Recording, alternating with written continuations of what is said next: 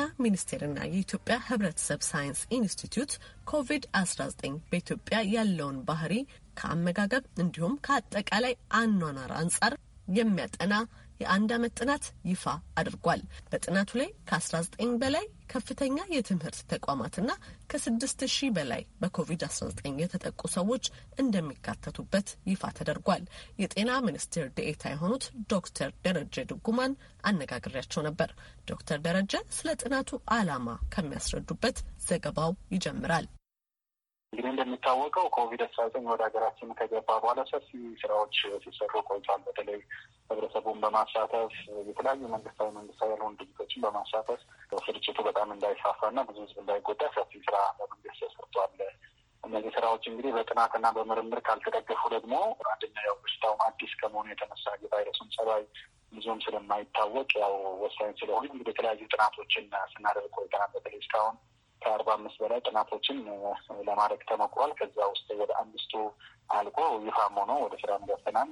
ግን አሁንም ስራ ላይ ያሉ አሉ። ግን እነዚህ ምርምሮች ናቸው። ግን አሁን የያዝነው የአንድ አመት multi site cohort COVID nineteen study ነው የሚባለው ከተለያየ ቦታ ከአስራ አምስት በላይ ቦታዎች ተኝቶ ለኮቪድ ሕክምና ከሚያገኙበት ቦታ ነው ጥናቱን የምናደርገው። ከስድስት ሺህ ሶስት መቶ ሰዎች በላይ በዚህ ጥናት የሚካተቱ የኮቪድ ታማሚዎች የሚካተቱ ይሆናሉ። እንግዲህ ዋናው ዓላማው ስለ ኮቪድ አስራ ዘጠኝ ቫይረስ በኢትዮጵያ ውስጥ መልኩን እንዴት ነው እያሳየ ያለው ከቦታ ቦታ ልዩነት ሊሆን ስለምችል በእኛ ሀገር ያው እስካሁን የሰራ ያለ የሌሎች ሀገሮችን experience ነው ጥናቶች፣ በተለይ ቻይናዎችን ጥናቶች ነው። በእኛ ሀገር ይህ ቫይረስ ምን ይመስላል የሚለው ለማወቅ፣ ሁለተኛ ደግሞ እያንዳንዱ ሰው በዚህ ቫይረስ ሲጠቃ ምን አይነት ምልክት ሊያሳይ ይችላል፣ እንዲሁም ደግሞ የመከላከል አቅሙ እንዴት ነው የሚገለጠው በኛ ሀገር የሚለውን እናያለን። ሌላው ደግሞ ከምግብ ጋር በአብዛኛው ትልቁ አንዱ እስካሁን በዓለም አቀፍም ብዙ መረጃ የሌለው ኢትዮጵያውያን የምንመገባቸው ምግቦች አሉ። በተለይ ደግሞ እነዚህ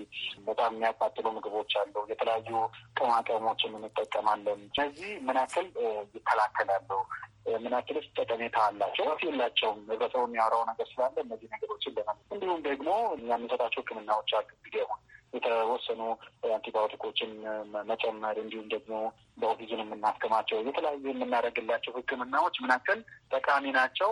ህብረተሰቡ ምን ከዚህ ተጠቅመዋል የሚለውን በአጠቃላይ ተጨማሪ መረጃ ለማግኘት ተጨማሪ እውቀት ለማግኘት እና በዛውም ደግሞ ተጨማሪ የሕክምና ዘዴዎችን ለመጨመር ታስቦ የሚደረግ ጥናት ነው። በኢትዮጵያ ብቻ ሳይሆን በአፍሪካም ይህ ጥናት እጅግ ግዙፍ መሆኑን የሚጠቅሱት ዶክተር ደረጀ ድጉማ የረዥም ጊዜ ጥናቱ ሲጠናቀቅ በኢትዮጵያና በአፍሪካ ዙሪያ ቫይረሱ ያለውን ባህሪ ሊጠቁም እንደሚችል ጠቅሰው ባህላዊ የሕክምና ዘዴም ምን ያህል ውጤታማ እንደሆነም ሊያሳይ ይችላል ይላሉ። ጥሩ እንግዲህ ጥናቱ ሲጠናቀቅ የምንጠብቀው ነገር በአጠቃላይ አንደኛው ስለ ኮቪድ አስራ ዘጠኝ በኢትዮጵያ ውስጥ ሙሉ መረጃ እንኳን ማለት ባንችል ግን በጣም አጥጋቢ የሆነ ሕክምናውን ለመስጠት ሰፋ ያለ መረጃ ሮበስታ እናገኛለን እናስባለን። ውጭ ሀገር ላይ የተንጠለጠለውን እውቀታችንን በአብዛኛው ሀገር ውስጥ ከመጣው ሪዛልት እናገኛለን እውቀት እናገኛለን ብለን እናስባለን። አንደኛ ሁለተኛው ደግሞ አሁን እንግዲህ በሽታዎች አሉ እዚህ ሀገር ይህ በሽታ ብዙ እንደሚታወቀው እንግዲህ አፍሪካን እስካሁን ብዙ አልጎዳትም እያለፋት ሊሆን ይችላል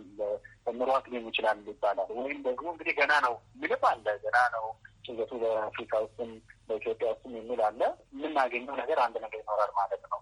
በእርግጥ አቅሙ ብዙም አይደለም ብዙ ላይ ጎዳ ይችላል ነገር ልናገኝ እንችላለን። በአጠቃላይ ምን ያክል ምላሽ ምላሻችን ምን ይሆናል? ይህ ቫይረስ ወደ ኢትዮጵያውያን ደም ሰውነት ሲገባ ምን ምላሽ ነው የሚሰጡት? እንዴት ነው respond የሚያደርጉት? responsiveness የሚባል ሰፋ ያለ በተለይ ደግሞ immunologic study ዎች አሉ። እነሱን በደንብ እየበለጠ የምናውቅ ይሆናል ማለት ነው።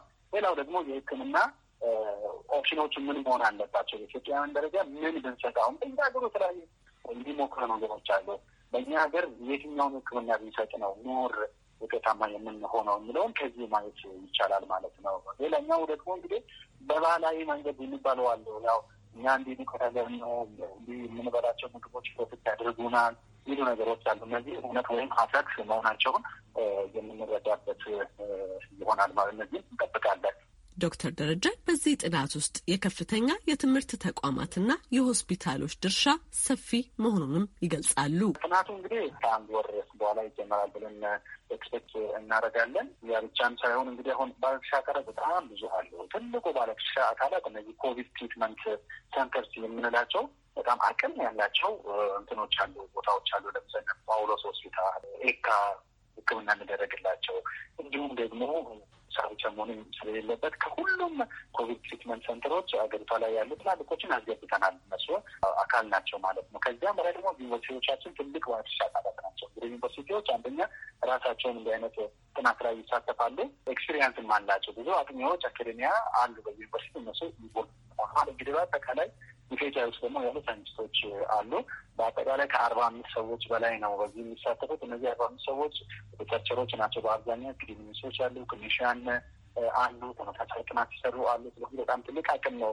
በነገራችን ላይ እንዲህ አይነት ሰፋ ያለ ሰው involve ያደረገበት ከስድስት ሰው በላይ involve ያደረገበት ጥናት እንዲሁም ደግሞ በጣም እስካሁን እንግዲህ literature ባየንበት ብዙ አላገኝም።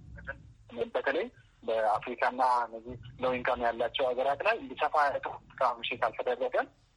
እንግዲህ ፕሮቶኮሎቹ ሙሉ በሙሉ አልፏል። ተወሰነ አንዳንድ የሚለው ነገሮች አሉ። በአንድ ወር ስንጀምር ይሆናል።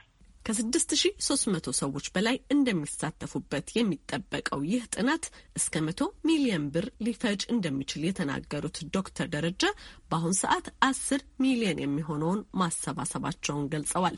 ይህ ጥናት ትልቅ አቅም የሚፈጥር መሆኑን ጠቅሰው እስከዛው ድረስ ግን ሕብረተሰቡ የጤና መመሪያዎችን እንዲተገብርም አሳስበዋል። ለአሜሪካ ድምጽ ዘገባ ኤደን ገረመው ከዋሽንግተን ዲሲ